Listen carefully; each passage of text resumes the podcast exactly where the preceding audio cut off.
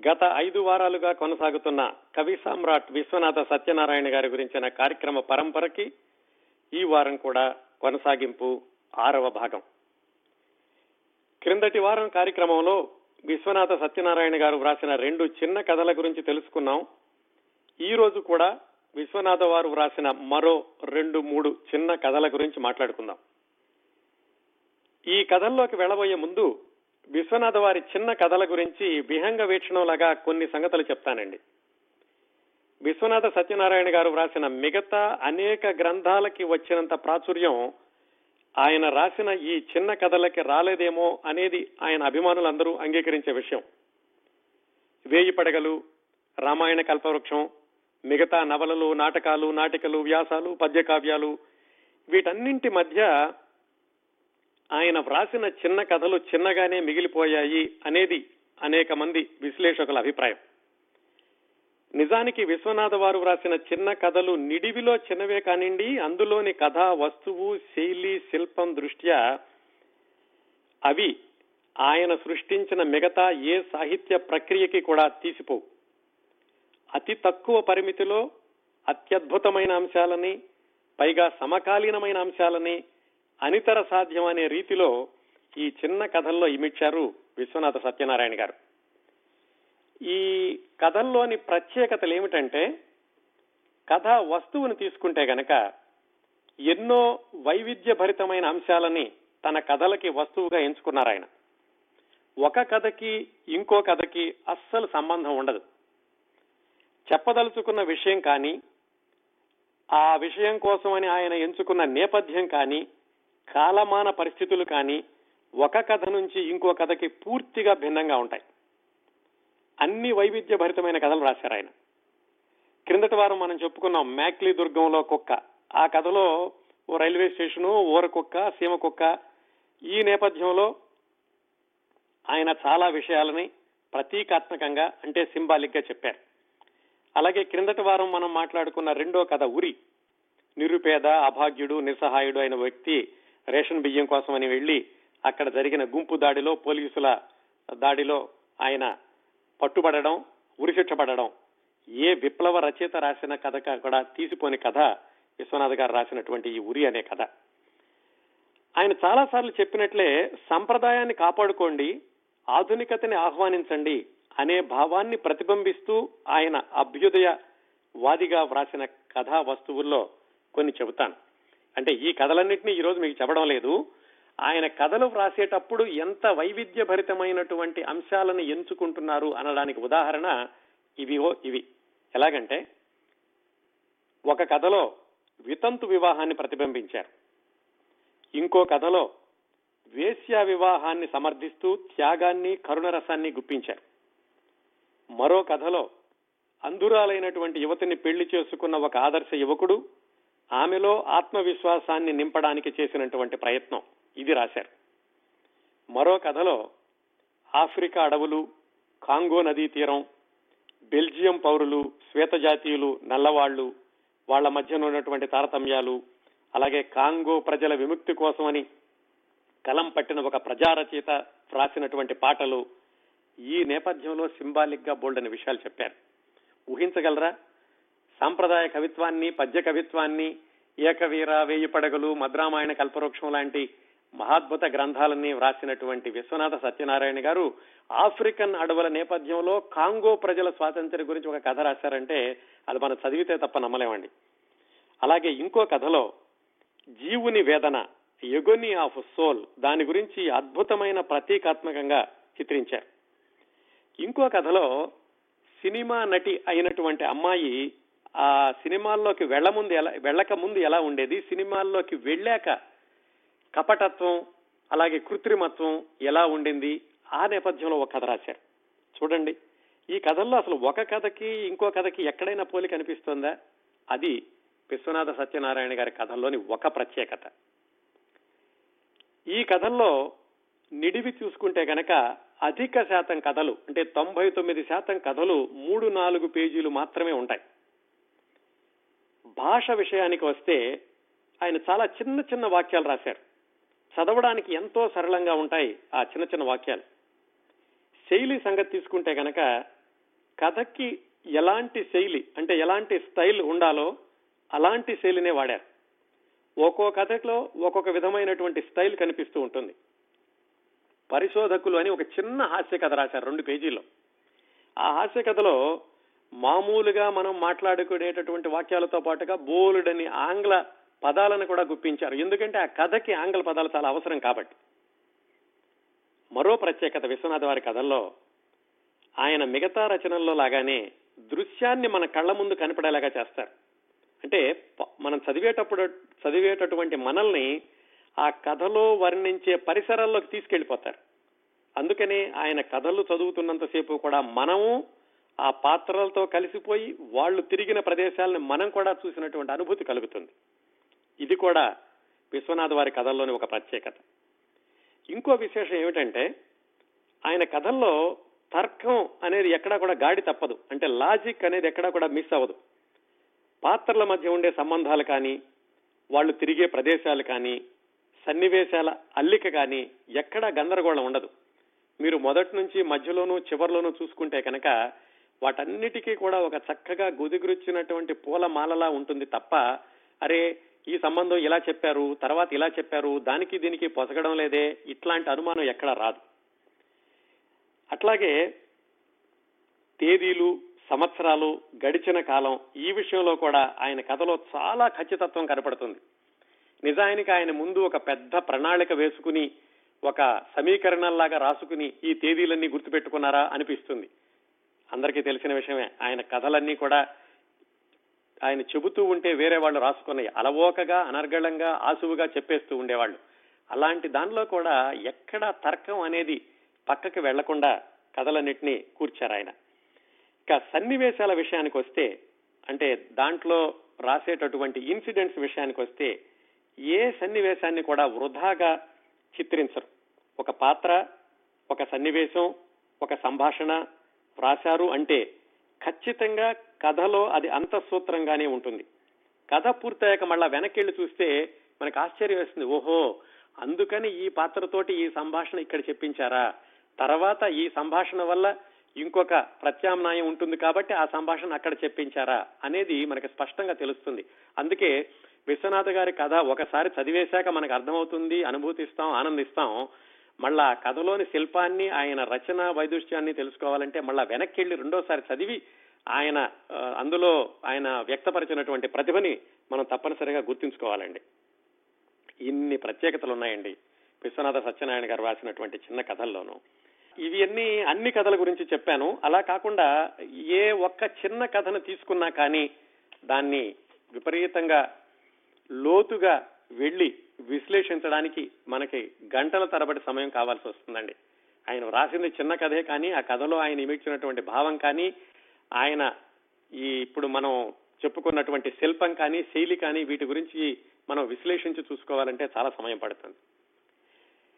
ఈ ఉపోద్ఘాతంతో విశ్వనాథ సత్యనారాయణ గారు రాసిన మరొక రెండు సమయం దొరికితే మూడు కథల గురించి ఈరోజు మాట్లాడుకుందాం. మొట్టమొదటి కథ పేరు కపర్ది. కొంచెం ఆశ్చర్యంగా ఉంటుంది కదా పేరు ఏదో కొంచెం కొత్తగా ఉందని. ఈ కపర్ది అంటే అర్థం ఏమిటంటే శివుడు అని అర్థం అండి. ఇది అలాగని పౌరాణిక కథ జానపద కథ చారిత్రాత్మక కథ అలాంటిదేం కాదు. పూర్తిగా సాంఘిక కథ. కపర్ది అనేది ఈ కథలో ప్రధాన పాత్ర యొక్క పేరు. ఒక అబ్బాయి పేరు కపర్ది. ఈ కథని ఆయన పంతొమ్మిది వందల నలభై తొమ్మిది ఆంధ్రపత్రిక ఉగాది సంచికలో వ్రాశారు. అంటే స్వాతంత్ర్యం వచ్చినటువంటి ఒక సంవత్సరంన్నరకి ఈ కథ వ్రాశారు విశ్వనాథ సత్యనారాయణ గారు. అప్పటికి ఆయన వేయి పడగలు రాశారు రామాయణ కల్పవృక్షం కొనసాగిస్తూ ఉన్నారు అలాగే అసంఖ్యాకంగా ఆయన పద్య కావ్యాలు నాటకాలు నాటికలు వ్యాసాలు వ్రాస్తూనే ఉన్నారు. వాటి మధ్యలో ఆయన పంతొమ్మిది వందల నలభై తొమ్మిదిలో వ్రాసిన చిన్న కథ కపర్ది. ఈ కథలో ఆయన అత్యద్భుతమైన అభ్యుదయవాదాన్ని బలపరిచారు ప్రతిపాదించారు బలపరిచారు కూడా. అదేమిటో కథ మొత్తం చదివాక తెలుస్తుంది మనకి. ఈ కథ ఎలా తెలుసుకుందామంటే కథ మొదలు పెట్టినప్పుడు కథకుడు అంటే నెరేటర్ ఆయన కొంత చెబుతాడు ఈ కథని ఆ తర్వాత కపర్ది తన కథని నేపథ్యంలో చెబుతాడు. మనం చెప్పేది ఎవరో ఇందులో పేరు ఉండదంటే నేను నేను అంటారు కాబట్టి కథకుడు అనుకుందాం నేరేటర్ ఆ కథ చెప్పే అతను ఎలా మొదలు పెడతాడంటే అతనికి ఈ కపర్ది అన్న వ్యక్తి రెండేళ్ళుగా తెలుసు. కపర్దికి ముప్పై సంవత్సరాల లోపు వయసు ఉంటుంది. ఆయన ప్లీడర్గా పనిచేస్తున్నాడు. ఆ ప్లీడర్గా వచ్చేటటువంటి ఫీజు అది తక్కువైనప్పటికీ ఆయనకి పెద్దవాళ్ళ దగ్గర నుంచి వచ్చినటువంటి ఆస్తి చాలా ఉంది. దాంట్లో సంవత్సరానికి నాలుగు వేల వరకు ఆదాయం వస్తుంది పంట మీదే. అలాగే ఆయన ఇంగ్లీష్లో పట్టా కూడా పుచ్చుకున్నారు. సంస్కృత ఆంధ్రాలు కూడా చదువుకున్నారు. అంతేకాకుండా ఆయనకి గాన కళలోనూ అలాగే నృత్యంలోనూ కూడా పరిచయం ఉంది. ఎవరికి ఇదంతా కపర్ది? ఆ కపర్ది గురించి మనకి నేరేటర్ చెప్తున్నాడు. ఆ కపర్ది రెండేళ్ళుగా నేరేటర్కి తెలుసు. అందుకని ఎప్పుడైనా ఆయన ఇంటికి వెళ్ళి కూర్చుందాము. ఆయనకి ఇన్ని చక్కటి అభిరుచులు ఉన్నాయి కదా. మరి ఆయన భార్య ఇంకెంత అభిరుచి గల మహిళ అయి ఉంటుందో అని ఈయన అనుకుంటున్నాడు. ఇలా ఆయన అనుకుంటూ ఎప్పుడైనా వాళ్ళ ఇంటికి వెళదాము అనుకుని అనుకుంటున్న రోజుల్లో కపర్దీనే ఒకసారి కథకుణ్ణి ఇంటికి పిలిచాడు రండి అని. సర్లేండి తర్వాత ఎప్పుడైనా వస్తానులేండి అని మొహవాటానికి అనబోయాడు ఎప్పుడు అలాగే అంటున్నారండి రండి ఒకసారి అని కపర్ది బలవంతంగా పిలిచేసరికి ఈ కథకుడు కపర్ది ఇంటికి వెళ్ళాడు. వెళ్ళాక ఆయన కొంచెం మాటలు అయ్యాక ఎప్పటి నుంచో అడుగుదాం అనుకుంటున్నానండి మీరు ఒకసారి అభినయించి చూపిస్తారా? మీకు నృత్యంలో కూడా ప్రవేశం ఉంది అలాగే సంగీతంలో ప్రవేశం ఉంది కదా ఏదైనా ఒక దృశ్యాన్ని అభినయించి చూపించండి అని కథకుడు కపర్దీని అడిగాడు. కపర్ది అన్నాడు నన్నే అభినయించమంటారా? అన్నాడు. అదేమిటి? నన్నేనా? అంటున్నాడు. అంటే వాళ్ళ ఆవిడ్ని తీసుకొచ్చామని అభినయించమంటాడా? అంత విశాల హృదయం ఉందా? అని ఈ కథకుడు ఆలోచించుకుంటుంటే నేను కాదండి మా అబ్బాయిని పిలుస్తాను. మా అబ్బాయి మీ ముందు అభినయిస్తాడు అన్నాడు. ఓకే సరే బాగానే ఉంది చూద్దాం అనుకున్నాడు కథకుడు. వాళ్ళ అబ్బాయిని పిలిచాడు. ఆ పిలిచేసరికి కథకుడికి ఆశ్చర్యం వేసింది. ఏమిటి? ఈ పేరు తెలుగు పేరులాగా లేదు సంస్కృతం పేరులాగా లేదు అసలు భారతీయం పేరులాగానే లేదు అని. ఏమని పిలిచాడంటే వాళ్ళ అబ్బాయిని? రొనాల్డ్ అని పిలిచాడు. అరే రొనాల్డ్ ఇలా రారా అన్నాడు. ఇదేం పేరు? రొనాల్డ్ అంటే పాశ్చాత్యమైనటువంటి పేరు. ఆ పిల్లడు బయటకు వచ్చాడు నాలుగేళ్ళు ఉంటాయి జుట్టు చూస్తే ఎర్రగా ఉంది. తెల్లగా ఉంది శరీరం. పిల్లి కళ్ళు. చూడగానే తెలిసిపోయింది. అతను భారతీయుడు కాదు విదేశీయుడు అని చెప్పి. ఇదేమిటి? ఈ పిల్లడికి ఈయనకి విదేశీయుడు పిల్లడు ఎలా ఉన్నాడు? ఈయన ఎప్పుడైనా విదేశాలకు వెళ్ళాడా? లేకపోతే విదేశీ యువతని పెళ్ళి చేసుకున్నాడా? బహుశా విదేశీ యువతని పెళ్ళి చేసుకుంటే అమ్మాయి బయటికి రాకుండా ఉండదు కదా? ఇన్ని విధాలుగా ఆలోచిస్తున్నాడు. అక్కడ కూర్చున్నటువంటి మన కథకుడు. ఈలోగా ఆయన ఏం చేశాడంటే ఆ రొనాల్డ్ని నువ్వు ఒక పాట పాడు అన్నాడు. ఆ రొనాల్డ్ ఒక మువ్వగోపాల పదం పాడుతూ సిగ్గు సిగ్గుగా ఏదో అభినయించాడు. చిన్న పిల్లడు నాలుగేళ్ళ పిల్లడు. ఇదంతా అయిపోయాక మన కథకుడు వైపు చూసి కపర్ది అడిగాడు ఏమిటండి ఆలోచిస్తున్నారు? అని. ఆ ఏమి లేదండి ఏమి ఆలోచించడం లేదన్నాడు. లేదు మీరేదో ఆలోచిస్తున్నారు అంటే మీ అబ్బాయి అని అనబోయి ఆగిపోయాడు. మీ సందేహం నాకు తెలుసు. ఇతనేమో పాశ్చాత్య బాలుడిలా ఉన్నాడు. మా అబ్బాయి అంటున్నానని మీకేదో అనుమానంగా ఉంది కదా. చెప్తాను. రాత్రి అయిపోయింది చాలా ఆలస్యం అయిపోయింది కదా. ఈ రోజు మా ఇంట్లో ఉండిపోండి. భోజనం చేద్దామని భోజనం చేశాక రాత్రి పదకొండు గంటలకి ఆ కథకుడిని కూర్చోబెట్టి కపర్ది తన కథ చెప్పాడు. ఇదంతా కూడా ఈ కథకి ఉపోద్ఘాతంలో ఉపయోగపడుతుంది. ఇక్కడి నుంచి అసలు కథ మొదలవుతుంది. ఏమిటి? ఈ కపర్ది అన్నతను తన నేపథ్యం గురించి చెబుతున్నాడు.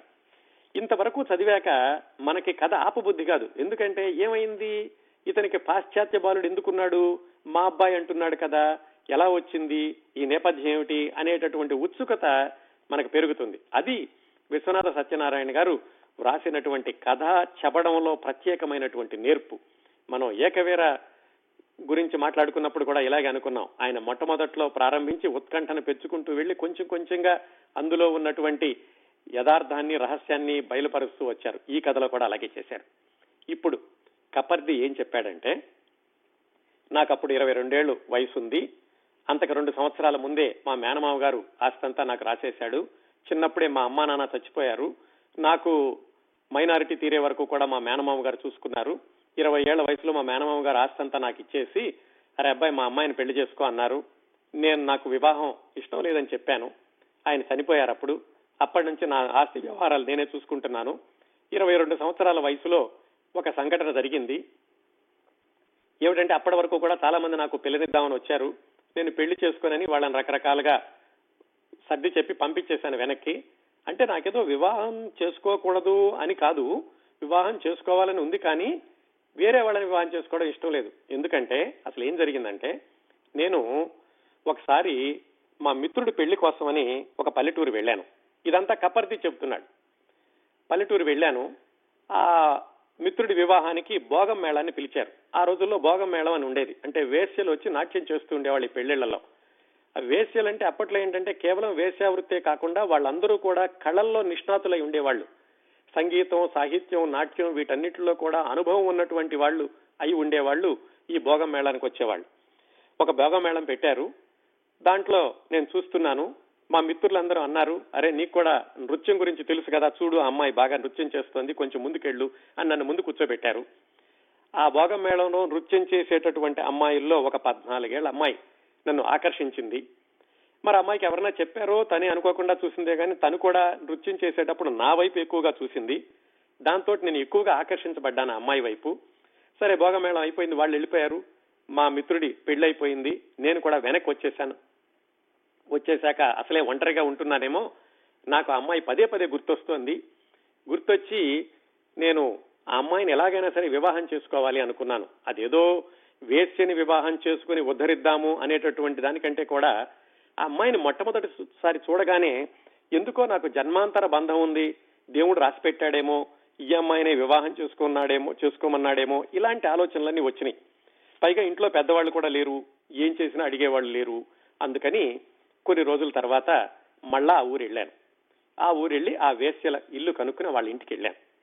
మరి వాళ్ళు సహజంగానే కొత్త వాళ్ళు వస్తే వాళ్ళేమి ఆశ్చర్యపడరు ఆహ్వానిస్తారు. అలాగే నన్ను ఆహ్వానించారు. పైగా నేను డబ్బులున్న వాడిని వెళ్ళినప్పుడల్లా కానుకలు ఇచ్చేవాడిని దాంతో వాళ్ళ ఇంటికి తరచూ వెళ్ళడం ప్రారంభమైంది. ఎందుకు? ఆ నృత్యం చేసినటువంటి పద్నాలుగేళ్ళ అమ్మాయి. ఆ అమ్మాయి పేరు మృణాళిని. ఆ మృణాళిని చూడడానికి వెళుతూ ఉండేవాడిని కేవలం చూడడమే కాకుండా ఆ అమ్మాయితో కలిపి సమయం గడిపేటటువంటి సందర్భాలు కూడా వచ్చినాయి. ఆ విధంగా ఒక సంవత్సరం పాటు వాళ్ళ ఇంటికి వెళుతూ మృణాళిని నేను దాదాపుగా భార్యాభర్తల్లాగా ఉన్నాం. వివాహం అయితే చేసుకోలేదు. ఎందుకంటే అది వేశ్యాగృహం. నేనేమో ఉన్నత కుటుంబం నుంచి వచ్చిన వాడిని అయినా కానీ సంవత్సరంలో మృణాళినికి నేను చాలా నృత్యం వాటి గురించి నేర్పాను అలాగే సాహిత్యం గురించి చెప్పాను. నా సాన్నిహిత్యంలో ఆవిడ చాలా నేర్చుకుంది చాలా తెలివిగలదయ్యింది. ఒక సంవత్సరం అయ్యాక వాళ్ళ అక్క వాళ్ళ అమ్మ వాళ్ళ మాటల్లో తెలిసింది ఈ అమ్మాయిని ఎలాగూ నాకిచ్చి వివాహం చెయ్యరు. ఎందుకంటే వివాహం చేసి బయటకు పంపించేస్తే వాళ్ళ యొక్క వ్యాపారానికి అడ్డొస్తుంది. అందుకని వివాహం చెయ్యరు అన్న విషయం వాళ్ళ మాటల్లో నుంచి తెలిసింది. దాంతో నేను మృణాళిని బలవంతంగా రమ్మంటే వచ్చేసేదే బయటికి. కానీ అలా బలవంతంగా కనుక బయటికి తీసుకొచ్చేస్తే ఆ అమ్మాయికి మైనారిటీ తీరలేదు. పదిహేను సంవత్సరాలే వయసు. నిన్ను జైల్లో పెట్టిస్తాము అని వాళ్ళ అమ్మ వాళ్ళు అక్క వాళ్ళు బెదిరించారు కూడా నన్ను. దాంతో ఇంకా ఆ అమ్మాయిని వివాహం చేసుకోవడం కుదరదు అనుకుని ఒక నిరాశ నిస్పృహతోటి నేను వెనక్కి వచ్చేసాను వచ్చేసి అప్పటికే నేను బిఏ పాస్ అయ్యాను కాబట్టి లాలో చేరాను. లా చదువుతూ అంటే ప్లేడరీ డిగ్రీ చదువుతూ ఉన్నాను. కాకపోతే పగలైతే కాలేజీకి వెళ్ళేవాడిని కానీ రాత్రిపూట ఒక్కడనే ఉండేవాడినేమో ఎప్పుడు మృణాలని గుర్తొస్తూ ఉండేది. ఎలాగో ఆ రెండు సంవత్సరాలు పూర్తి చేయగలిగాను. పూర్తి చేసి మృణాలన్నీ మర్చిపోలేకపోతున్నాను. అందులో నేను మనసులో భార్యగా ఊహించుకున్నాను. ఒక సంవత్సరం పాటు వాళ్ళ ఇంటికి క్రమం తప్పకుండా వెళ్ళి వస్తూ ఉండేవాడినేమో. అందుకని ఈ రెండేళ్ళు గడిచాక అక్కడికి వెళ్ళాను. జాగ్రత్తగా గమనించండి. ఆయన ఈ సమయాన్ని విశ్వనాథ సత్యనారాయణ గారు చాలా జాగ్రత్తగా వ్రాశారు. ఆయన ఇరవై రెండు సంవత్సరాల వయసులో జరిగింది ఇది. ఒక సంవత్సరం పాటు ఆ అమ్మాయి దగ్గరికి వెళ్ళొచ్చాడు. ఇప్పటికి ఇంకో రెండు సంవత్సరాలు గడిచింది. లా పూర్తయ్యేసరికి ఇప్పుడు మళ్ళీ వెళ్ళాడు. అంటే ఆ మృళాలిని అనేటటువంటి వేశ్య బాలికని చూసి రెండు సంవత్సరాలైంది ఇప్పటికి. మళ్ళా ఆ ఊరు వెళ్ళాడు. ఆ ఊరు వెళితే అక్కడ మిత్రులు ఉన్నారు కదా? వాళ్ళందరూ కపర్దీని చూసి నువ్వు వచ్చావు కదా? ఇలాగా ఆ అమ్మాయి చాలా పెద్దదైపోయింది. ఆ అమ్మాయికి చాలా నృత్యం అది నేర్చుకుంది. ఇప్పుడు ఎక్కడ పడితే అక్కడ నృత్యం చేయడం లేదు. ఆవిడ మేళం కట్టాలంటే కనుక చాలా గొప్పవాళ్ళై ఉండాలి అని ఒక మంచి మాట చెప్పారు నాకు. నాకు కూడా చాలా ఆనందం అనిపించింది. నేను అంటే కపర్దీని చెప్తున్నాను అనమాట కథ కూడా అలాగే రాశారు ఆయన నేను అని. మధ్య మధ్యలో గుర్తు చేస్తున్నాను మీకు. అంటే ఏమాత్రం గద్దరగోళం లేకుండా ఉండడానికి. సరే నేను వెళ్ళేసరికి మిత్రులందరూ అన్నారు నువ్వు వచ్చావు కదా నీకు పరిచయం ఉంది కదా మీతో నీతో పాటు మేం కూడా వస్తాం పదా. ఆవిడ నృత్యం చూసి చాలా రోజులైంది అని వాళ్ళందరూ కూడా నాతో వస్తూ మరికొన్ని విషయాలు చెప్పారు.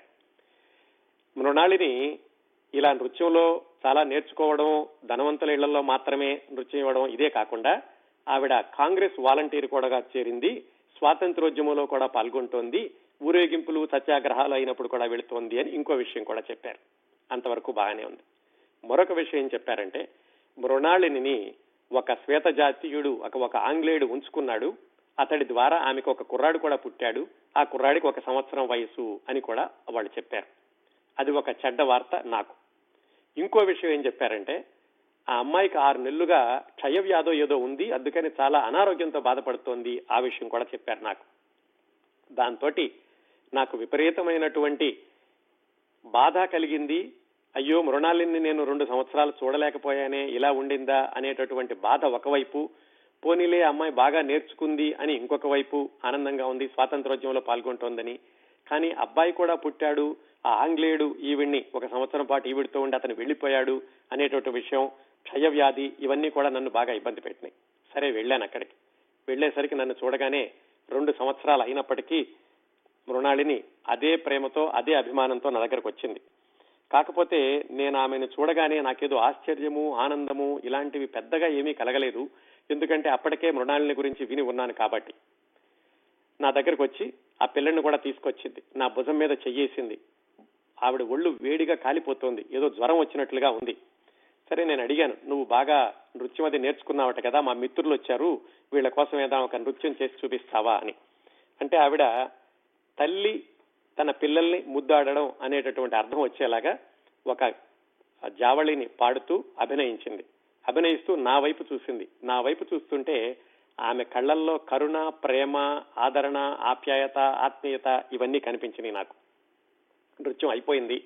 ఏం మాట్లాడాలో నాకు అర్థం కాలేదు. అంటే ఇప్పుడు తీసుకెళ్ళి నేను వివాహం చేసుకోనా వివాహం చేసుకోగలనా?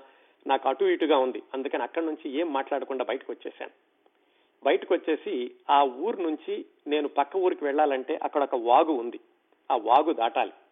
ఆ వాగు దగ్గర దాటడానికి నేను సిద్ధమవుతున్న స్థితిలో వెనకాల నుంచి ఎవరో వచ్చారు.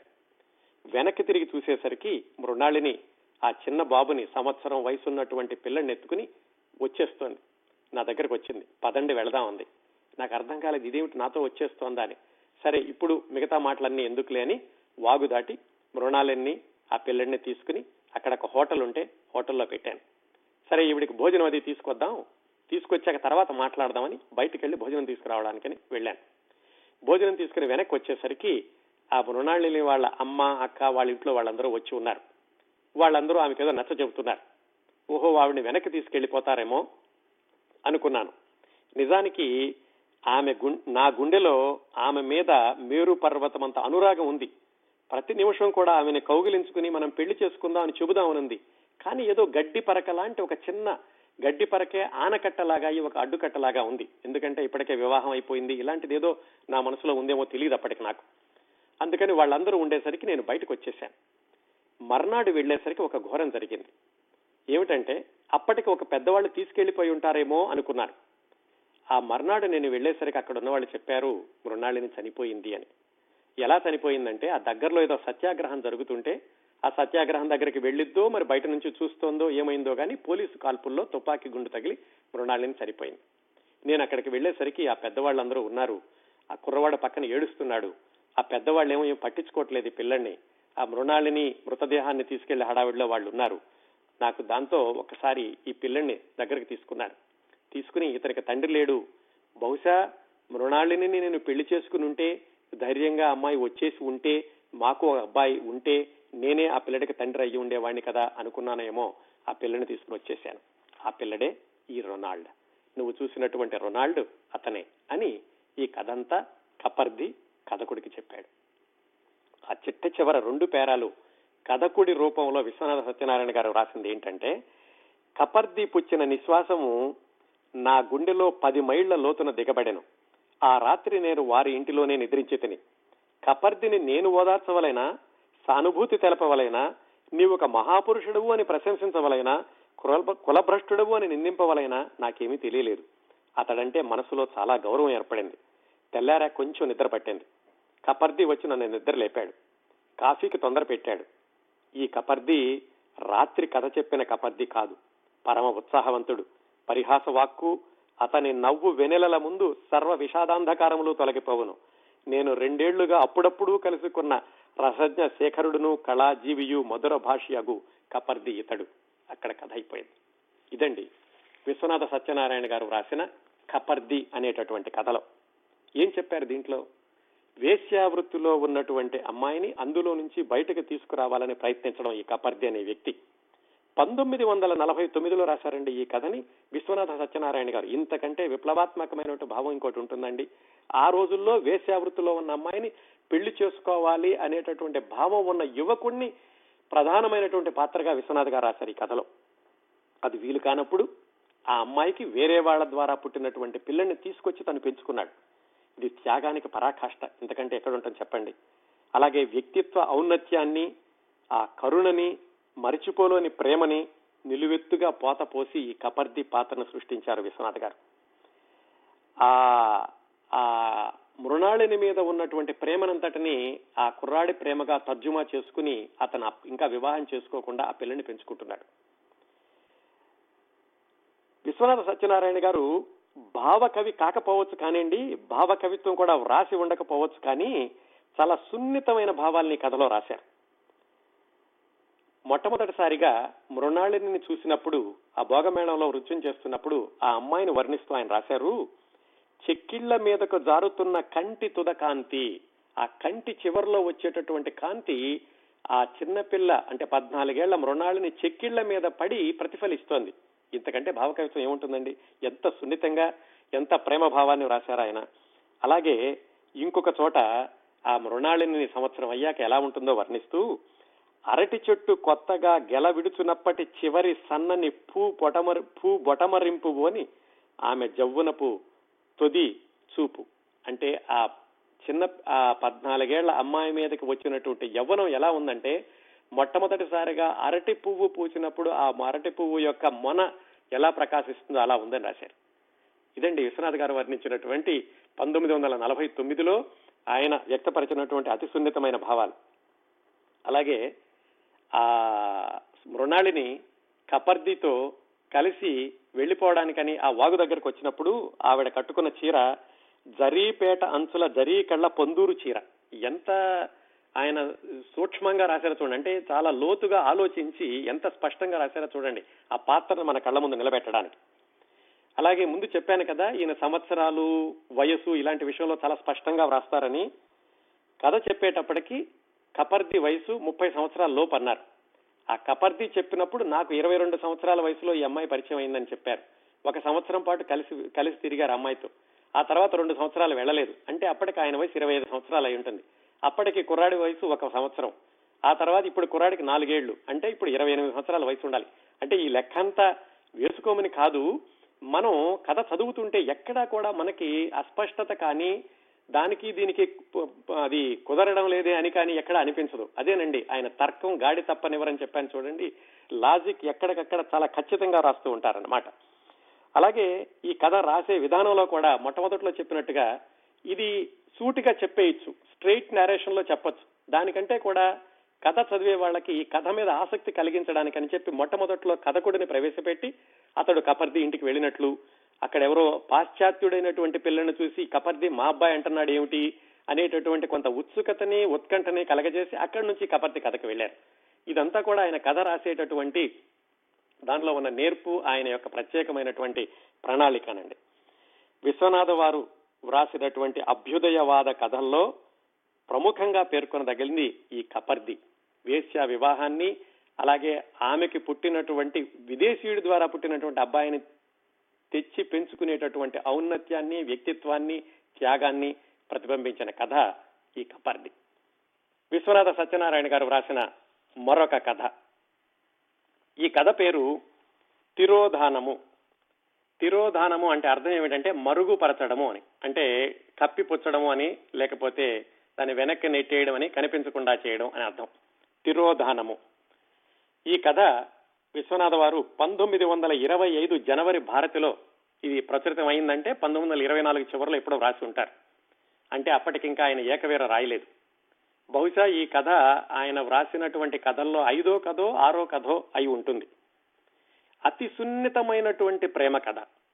పంతొమ్మిది వందల ఇరవై ఐదులో అంటే ముప్పై ఒక్క సంవత్సరాల క్రిందట ఆయన వ్రాసినటువంటి ఈ అతి సున్నితమైన ప్రేమ కథ ఈ రోజుల్లో కానీ తర్వాత వచ్చినటువంటి తర్వాత వచ్చినటువంటి వేలాది ప్రేమ ప్రేమ కథలన్నిటికంటే కూడా అగ్రస్థాయిలో నిలబెట్టి చూడవచ్చు అనిపిస్తూ ఉంటుంది కథను చదువుతుంటే. అది తొంభై ఒక్క సంవత్సరాల క్రిందట రాశారు విశ్వనాథ్ గారు.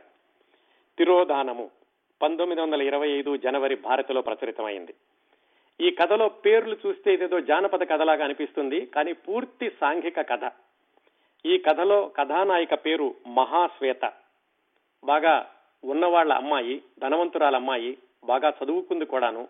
సాహిత్యం అంటే చాలా ఆసక్తి చాలా పురాణ గ్రంథాలు కావ్యాలు ఆధునిక గ్రంథాలు అన్ని కూడా చదువుకుంది. అన్నింటికీ మించి మహాశ్వేత సహజ సుందరి. ఆవిడికి ఏమాత్రం ఆభరణాలు పెద్ద పెద్ద హడావిడి దుస్తులు లేకపోయినా కానీ చాలా కళగల మనిషి. అందుకని నగల మీద దుస్తుల మీద కూడా ఆవిడకి అంత వ్యామోహం ఉండేది కాదు. నిరాభరణమైన సుందరమైన ఆమె శరీర ఛాయను చూసి లోకమంతా కూడా మెచ్చుకుంటూ మెచ్చుకోవాల్సింది పోయి అమంగళ వాక్యాలు పలుకుతూ ఉండేవాళ్ళు. ఆమె సహజ సౌందర్యాన్ని చూసి భరించలేక. ఆ అమంగళ వాక్యాలు ఆమెకు తగిలి తీరిని. ఎంత చక్కటి రాశారు చక్కటి వాక్యం రాశారంటే విశ్వనాథ్ గారు అమంగళ వాక్యాలు ఆమెకి తగిలిని. అంటే ఏదో అమంగళం జరిగిందనమాట. ఏం జరిగింది? ఆమెకి పెళ్ళైనటువంటి రెండు సంవత్సరాలకే పదిహేడు సంవత్సరాలకే భర్త మరణించాడు. ఆ భర్త పేరు నీలలోచనుడు మళ్ళా చెప్తున్నా ఇది సాంఘిక కథేనండి. పేర్లు మాత్రం ఇలా అనిపిస్తూ ఉంటాయి జానపద కథల్లాగా. మహాశ్వేత యొక్క భర్త నీలలోచనుడు ఆమెకు పెళ్ళైనటువంటి రెండు సంవత్సరాలకే చిన్నతనంలోనే మరణించాడు. పదిహేడు సంవత్సరాలకే ఆవిడ వితంతు అయింది. బాగా చదువుకున్నది ధనవంతుల ధనవంతుల అమ్మాయి బాగా సహజ సుందరి దుస్తులన్నా నగలన్నా అంత ఆసక్తి ఉండేది కాదు. అయితే భర్త బ్రతికున్నప్పుడు ఎలా ఉండేదంటే భర్త యొక్క అభిరుచులు మహాశ్వేత అభిరుచులు పూర్తిగా వ్యతిరేకంగా ఉంటూ ఉండేవి ఆయనకేమో రంగురంగుల బట్టలు కట్టుకోవాలని ఉండేది. మహాశ్వేతకి ఎప్పుడు తెల్ల పట్టుచీర మాత్రమే కట్టుకోవాలని ఉండేది. భర్తకేమో అంటే నీలలోచనుడికి ఈవిడ ఆభరణాలు పెట్టుకుంటే చూడాలని ఉండేది. మహాశ్వేతకేమో ఆభరణాలంటే ఆసక్తి అసలు ఉండేది కాదు. ఒకవేళ భర్త బలవంతాన్ని ఎప్పుడైనా రంగు చీరలు కట్టుకున్నా కానీ భర్త అవతలకు వెళ్ళగానే తీసేసి తను పట్టుచీర కట్టు తెల్ల పట్టుచీర కట్టుకుంటూ ఉండేది. కట్టుకుని ఆ పక్కన ఉన్నటువంటి తోటలో విహరిస్తూ ఉండేది. బాగా ధనవంతులు కదా అందుకని పెద్ద భవంతి తోట అదంతా ఉండి ఉంటుంది అప్పట్లో మహాశ్వేతకేమో మల్లె పువ్వులంటే ఇష్టం. ఆ భర్త నీలలోచనుడికేమో మందార పువ్వులంటే ఇష్టం. అలాగే మహాశ్వేతకేమో పుస్తకాలు చదవడం అంటే ఇష్టం. భర్తకేమో అసలు పుస్తకాల వైపే చూసేవాడు కాదు. ఇలాగా బ్రతికున్నంత కాలం వైరుధ్యమైనటువంటి భావాలు అభిరుచులు ఉన్నప్పటికీ కొంతకాలం కాపురం చేశారు. ఆయన చిన్నతనంలోనే ఈవిడ చిన్నతనంలోనే ఆయన మరణించాడు. మరణించాక ఒక సంవత్సరం వరకు కూడా ఆమెకి జీవితం ప్రశాంతమైన గంభీరమైన నదిలాగా కొనసాగింది. ఇప్పుడు కథ ప్రారంభం అవుతుంది అంటే పద్దెనిమిది సంవత్సరాల వయసు ఉన్నటువంటి మహాశ్వేత తన తోడుగా ఒక లేడి పిల్లని పెంచుకుంటోంది. ఆ లేడి పిల్లని తీసుకుని పూల తోటలోకి వచ్చింది. ఆ పూల తోటలో అటు ఇటు తిరుగుతుంటే హఠాత్తుగా ఆమె కళ్ళు ఒక మందార చెట్టు మీద పడినాయి. ఆ మందార చెట్టుని భర్త బ్రతికున్నప్పుడు రెండు సంవత్సరాల క్రిందట పెట్టాడు. ఇప్పుడు పెద్దదయ్యి పూలు పూయడం మొదలుపెట్టింది. ఆ మందార చెట్టు యొక్క పూలు ఆ పూల యొక్క ఎర్రతనాన్ని చూడగానే ఈ మహాశ్వేతకి ఏదో ఒక విధమైనటువంటి కంగారు కలిగింది. కళ్ళు మూసుకుంది. ఆ కళ్ళు మూసుకుంటే ఆ ఎర్ర మందార పువ్వు యొక్క ఎర్ర రంగులో నుంచి ఎక్కడో ఊహల్లో భర్త రూపం కనపడింది. ఏమిటి ఇలా అవుతోంది నాకు? మందార పువ్వు చూడగానే భర్త గుర్తొస్తున్నాడేంటి? కళ్ళు మూసుకుండే అని కళ్ళు తెరిచింది. కళ్ళు తెరవగానే ఎదుగుండా మందార పువ్వు. మళ్ళా ఒకసారి కళ్ళు మూసుకుంది. మళ్ళీ భర్త కనిపిస్తున్నాడు. తీవ్రంగా చూస్తున్నాడు తన వైపు. అర్థం కాలేదు ఏమైందో. ఇదంతా కూడా విశ్వనాథ సత్యనారాయణ గారు ఒక మానసిక శాస్త్రవేత్తలాగా రాశారు. అంటే ఒక విధమైనటువంటి మానసిక పరిణామానికి లోనైంది మహాశ్వేత. మనసులో ఏదో మార్పు వచ్చింది. ఆ మార్పు ఏమిటంటే కళ్ళు మూసుకుంటే భర్త కనపడడం. ఎప్పటి నుంచి మొదలైంది? ఆ మందార చెట్టు మందార పువ్వుని చూడడం దగ్గర నుంచి మొదలైంది. ఎందుకంటే భర్తకి మందార పువ్వు అంటే చాలా ఇష్టం. సరే అక్కడ తట్టుకోలేకపోయింది. వెనక్కి వచ్చేసి అలిసినట్లుగా ఉండి మంచం మీద పడుకుంది. పడుకుని కళ్ళు మూసుకోగానే మళ్ళీ భర్త కనిపించాడు. తీక్షణంగా చూస్తున్నాడు తన వైపు. ఏమిటో అర్థం కాలేదు ఏమిటి సంవత్సరం అయింది ఈయన మరణించి ఇప్పుడు ఇలా కనిపిస్తున్నాడు అనుకుని ఒకవేళ నేను ఈ తెల్లచీర కట్టుకున్నానని ఆయన ఆత్మ క్షోభిస్తుందేమో అనుకుని బీరువా తీసింది. బీరువాలో ఎక్కడో అడుగున పుస్తకాలు అడుగుని ఎర్రచీర ఉంది. తీసి ఎర్రచీర కట్టుకుంది. ఎర్రచీర కట్టుకుని కళ్ళు మూసుకుని పడుకోవడానికని కళ్ళు మూసుకుంది. అయినా కానీ భర్త కనిపిస్తూనే ఉన్నాడు. కాకపోతే అంత తీక్షణత తగ్గింది. ఎర్రచీర కట్టుకుంది కదా ఒకవేళ అందుకని ఆయనకు అలా అనిపించిందేమో అని అని ఆ మహాశ్వేత అనుకుంది. ఆ ఆలోచనతోటి తెల్లవారుజాము వరకు నిద్ర పట్టలేదు. తెల్లవారు ఇప్పుడు నిద్ర పట్టింది. సరే పొద్దున్నే లేచింది. పొద్దున్నే లేచాక మళ్ళీ మరో రోజు కూడా అదే కళ్ళు మూసుకుంటే చాలు భర్త గుర్తొస్తున్నాడు. అందుకని ఏం చేసింది? ఒకవేళ భర్తకి ఇలాగా నేను నగలు వేసుకోవడం చీర కట్టుకోవడం లేదని చెప్పి నాకు ఇలా గుర్తొస్తున్నాడేమో అనుకుని అప్పటి నుంచి రంగురంగుల చీరలు కట్టుకోవడం పూర్తిగా నగలు ధరించడం మొదలుపెట్టింది వాళ్ళ అమ్మంది ఇదేమిటి విచిత్రమైనటువంటి ఆలోచన? విచిత్రమైనటువంటి తేడా? మీ భర్త ఉన్నప్పుడేమో నువ్వు ఎప్పుడు కట్టుకోలేదు ఇప్పుడు ఇలా కట్టుకుంటున్నావేంటి? అని వాళ్ళ అమ్మ చుట్టుపక్కల వాళ్ళు అన్నారు. కానీ వాళ్ళని లెక్క చేయకుండా ఆవిడ రంగురంగుల చీరలు కట్టుకోవడం నగలు ధరించడం మొదలుపెట్టింది. ఇప్పుడు కళ్ళు మూసుకున్నప్పుడు భర్త కనిపిస్తున్నాడు కానీ మరి అంత తీక్షణంగా చూడడం లేదు. ఓహో ఇలాగైతే గనక భర్త ఆత్మ కొంచెం నెమ్మదిల్లిందేమో అని ఈ మహాశ్వేత అనుకుంది. ఈ మార్పు దాదాపుగా సంవత్సరం పాటు ఆవిడ మనసులో ఈ మార్పు జరిగింది. ఆ ఒకరోజు సాయంకాలం సంవత్సరం అయ్యాక సాయంకాలం తోటలోకి వెళ్ళింది. తోటలోకి వెళితే దూరంగా ఎవరో ఒక కుర్రాడు వస్తున్నాడు. అతను ఎవరో తెలుసు. ఆమెకి రాధారామ్ అతని పేరు. వాళ్ళ అన్నయ్య యొక్క మిత్రుడు. ఆ అన్నయ్య మిత్రుడు బొంబాయిలో ఏదో ఒక పత్రికకి సంపాదకుడిగా పనిచేస్తున్నాడు. ఆ రోజు వాళ్ళ అన్నయ్యని చూద్దామని వచ్చి కొన్ని రోజులు వాళ్ళ ఇంట్లో ఉండి ఇదిగో ఇప్పుడు తోటలోకి వచ్చినటువంటి మహాశ్వేత దగ్గరికి వచ్చాడు. మహాశ్వేతను చూశాడు. ఏమి మాట్లాడుకోలేదు. ఇది పంతొమ్మిది వందల ఇరవై నాలుగులో రాసినటువంటి కథ. అప్పట్లో మరి అబ్బాయి అమ్మాయి అంత తొందరగా మాట్లాడుకునే వాళ్ళు కాదు కదా వివాహానికి ముందు. అందుకని అలాగే చూశాడు వెళ్ళిపోయాడు. అతను వెళ్ళిపోయాక మహాశ్వేత ఆ దూరంగా ఉన్నటువంటి చలవరాతిని చూసింది. దాని మీద రెండు తెల్ల గులాబీలు పెట్టున్నాయి. ఏమిటి? రెండు తెల్ల గులాబీలు ఉన్నాయి అనుకుంది. సరే ఇంట్లోకి వెళ్ళింది. ఇంట్లోకి వెళ్ళి సాయంకాలం అయ్యాక మళ్ళా వచ్చింది. మందార చెట్టుకి నీళ్ళు సరిగా అందుతుయ్యో లేదో చూద్దామని. వచ్చేసరికి మందార చెట్టు నీళ్ళు పీల్చుకుంటోంది. కాకపోతే ఆ లేడి పిల్ల మందార చెట్టు యొక్క చివుళ్ళు తినేడు మొదలుపెట్టింది. ఆ నేడి పిల్లను అదలించి లోపలికి వచ్చింది లోపలికి వచ్చి మంచం మీద పడుకుందామని వెళ్ళేసరికి మంచం మీద మరొక రెండు తెల్ల గులాబీలు ఉన్నాయి అర్థం కాలేదు ఏమిటిది? అనుకుంది. ఇందాక రాధారాం కనిపించాడు. ఒకవేళ అతను పెట్టాడా? ఏమవుతోంది? అనుకుంది. అనుకుని సరే మంచం మీద పడుకుని ఆవిడతో పుస్తకం చదువుకుంది. పుస్తకం చదువుకున్నాక కళ్ళు మూసుకుంది. భర్త కనిపిస్తున్నాడు. కాకపోతే అంత తీక్షణంగా లేడు. ఈ రాధారాం వెళ్ళిపోయాక అప్పటి నుంచి అతను ఉత్తరాలు రాయడం ప్రారంభించాడు. అతను ఎక్కువగా ఉత్తరాలు రాస్తున్నాడు. ఈమె మాత్రం ఎక్కువగా ఉత్తరాలు రాయలేదు. అప్పుడప్పుడు ఒకటి రెండు వ్రాస్తూ ఉండేది. అలాగే ఆ రాధారాం సంపాదకత్వం వహించేటటువంటి పత్రికకి చందా కట్టించి ఆ పత్రిక కూడా తెచ్చుకోవడం మొదలుపెట్టింది. అంటే వాళ్ళిద్దరి మధ్యన కూడా ఏదో తెలియని ఒక ప్రేమబంధం పెరుగుతోంది అన్న విషయాన్ని చెప్పి చెప్పకుండా చెబుతారు. వాళ్ళిద్దరూ మాట్లాడుకోలేనంత వరకు. ఈవిడ కూడా అప్పుడప్పుడు మాత్రమే ఉత్తరాలు రాస్తోంది. ఈ క్రమంలో కళ్ళు మూసుకున్నప్పుడు భర్త కనిపిస్తున్నాడు కానీ ఎక్కడో దూరంగా కనిపిస్తున్నాడు. అంత తీక్షణంగా లేడు.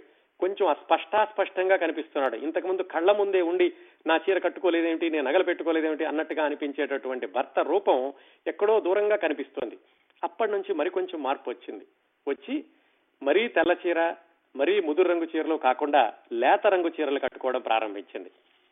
లేత రంగు చీరలు కట్టుకుంటోంది. భర్త కనిపిస్తున్నాడు కానీ ఇంతకు ముందున్నంతగా ఇబ్బంది పెట్టడం లేదు.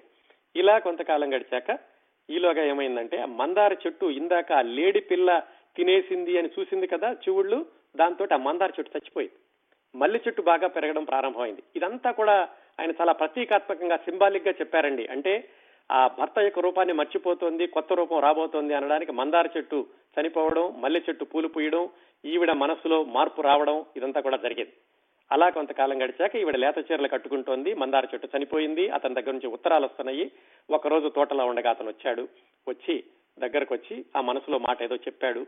కౌగిలించుకున్నాడు కూడాను. రేపే మన వివాహం అన్నాడు. కళ్ళు మూసుకుంది. భర్త కనిపించలేదు.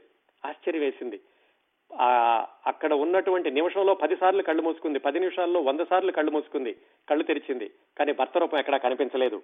ఆ రోజు మొదలు జీవితాంతం వరకు భర్త రూపం కళ్ళ కళ్ళు మూసుకుంటే భర్త రూపం కనిపించలేదు. దాంతో కథ అయిపోతుంది. చాలా సున్నితమైన కథ. ఇందులో పెద్ద మలుపులు లేవు. విపరీతమైనటువంటి సన్నివేశాలు లేవు. ఎక్కువ పాత్రలు కూడా లేవు. ఇందులో ఉన్నదంతా ఏమిటంటే ఒక వితంతువైనటువంటి మహిళ సహజ సౌందర్యవతి అయినటువంటి మహిళ సున్నితమైనటువంటి మనసున్న మహిళ ఆవిడ యొక్క మనసులో కలిగినటు కలిగినటువంటి పరిణామం ఆ భేదభావం అక్కడి నుంచి ఆ భర్త కనిపించడం ఆ తర్వాత వేరే పురుషుడు పరిచయం అయినప్పుడు సింబాలిక్గా ఈ మందార చెట్టు చనిపోయిందని చెప్పడం అక్కడి నుంచి అతనికి దగ్గర అవ్వడం అతన్ని వివాహం చేసుకోవడం. ఎంత సున్నితంగా రాశారండి ఈ కథని. అలాగే ఈ కథంతా చదువుతుంటే ఈయనేదో పెద్ద సైకాలజిస్ట్ లాగా కనిపిస్తూ ఉంటారు. ఒక పెద్ద మానసిక శాస్త్రవేత్త రాసినట్లుగా రాశారు. ఈ ఆవిడ మనసులో ఓ భావం వేరే భావం రావడం దాన్ని నెమ్మదిగా తగ్గిపోవడం దాన్ని మళ్ళా ఈ మందార చెట్టు చనిపోవడంతో మల్లెపూ మల్లె చెట్టు బాగా పూయడంతో పోల్చడం ఇదంతా చూస్తుంటే ఆయన చక్కటి మనస్తత్వ శాస్త్రవేత్తలాగా కనిపిస్తూ ఉంటారు.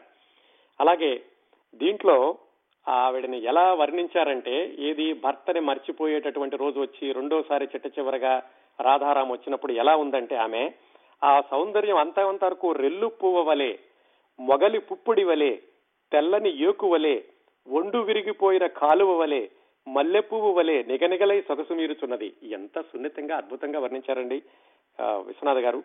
అలాగే ఆమె చేతులకు సన్నని బంగారు మురుగులు మెడలో ఒక బంగారు గొలుసు మాత్రమే ఉన్నవి. జరీ పోగులు గల తెల్లని పట్టు చీర ఆమె వడలిపై శరత్కాల మేఘ శకలం వలె వాయుధూత మగుచున్నది అలా ఉందటండి. తెల్లచీర కట్టుకున్నటువంటి అమ్మాయి ఈ చిట్ట చివరిలో రాధారాం రాబోయే ముందు. ఎంత సున్నితంగా రాశారు. ఇదండి విశ్వనాథ వారు రాసినటువంటి తిరోధానము అనే కథ. తిరోధానం అంటే మరుగున పడడం. ఆ భర్త అనేటటువంటి రూపం ఆమె మనసులోకి వచ్చి మరుగున పడిపోయింది అనేది ఆయన ప్రతీకాత్మకంగా చెప్పారు. ఇందులో వితంతు వివాహాన్ని సమర్థించారు. ఇంతకు ముందు కథలో వేశ్య వివాహాన్ని సమర్థించారు. మళ్ళా ఇంకో కథలో మనం ఇంకా చెప్పుకోలేదు. ఆ కథలో ఒక అందురాలైనటువంటి బాలికను వివాహం చేసుకోవడానికి సమర్థించారు. ఇన్ని చేసినటువంటి విశ్వనాథ వారిని అభ్యుదయవాది కాదు ఛాందసవాది అంటే మనం ఎలా నమ్మగలమండి? ఇది విశ్వనాథ సత్యనారాయణ గారు వ్రాసినటువంటి అత్యద్భుతమైన అన్ని అత్యద్భుతమైన కథల్లో వాటిల్లో మరొక కథ. క్రిందటి వారం రెండు కథలు ఈ వారం రెండు కథలు నాలుగు కథల గురించి మాత్రమే చెప్పాను. ఇంకా చాలా అద్భుతమైన కథలు ఉన్నాయండి హాస్య కథలు కూడా రాశారు ఆయన. ఈ కథల గురించినటువంటి కార్యక్రమాన్ని ఈ వారంతో ముగిస్తాను. తర్వాత భవిష్యత్ కార్యక్రమాల్లో ఎప్పుడైనా విశ్వనాథ సత్యనారాయణ గారి మిగతా కథల గురించి మాట్లాడుకుందాం. వచ్చే వారం విశ్వనాథ సత్యనారాయణ గారి కార్యక్రమ పరంపరలో ఏడవ భాగం వేయి పడగలు. వెయ్యి పేజీల వేయి పడగల నవల గురించి ముప్పై నిమిషాల్లో మీకు ఎంత మాత్రం చెప్పగలనో చెప్పేటటువంటి సాహసం అయితే చేస్తాను. మీరే న్యాయ నిర్ణేతలు అది వచ్చే వారం.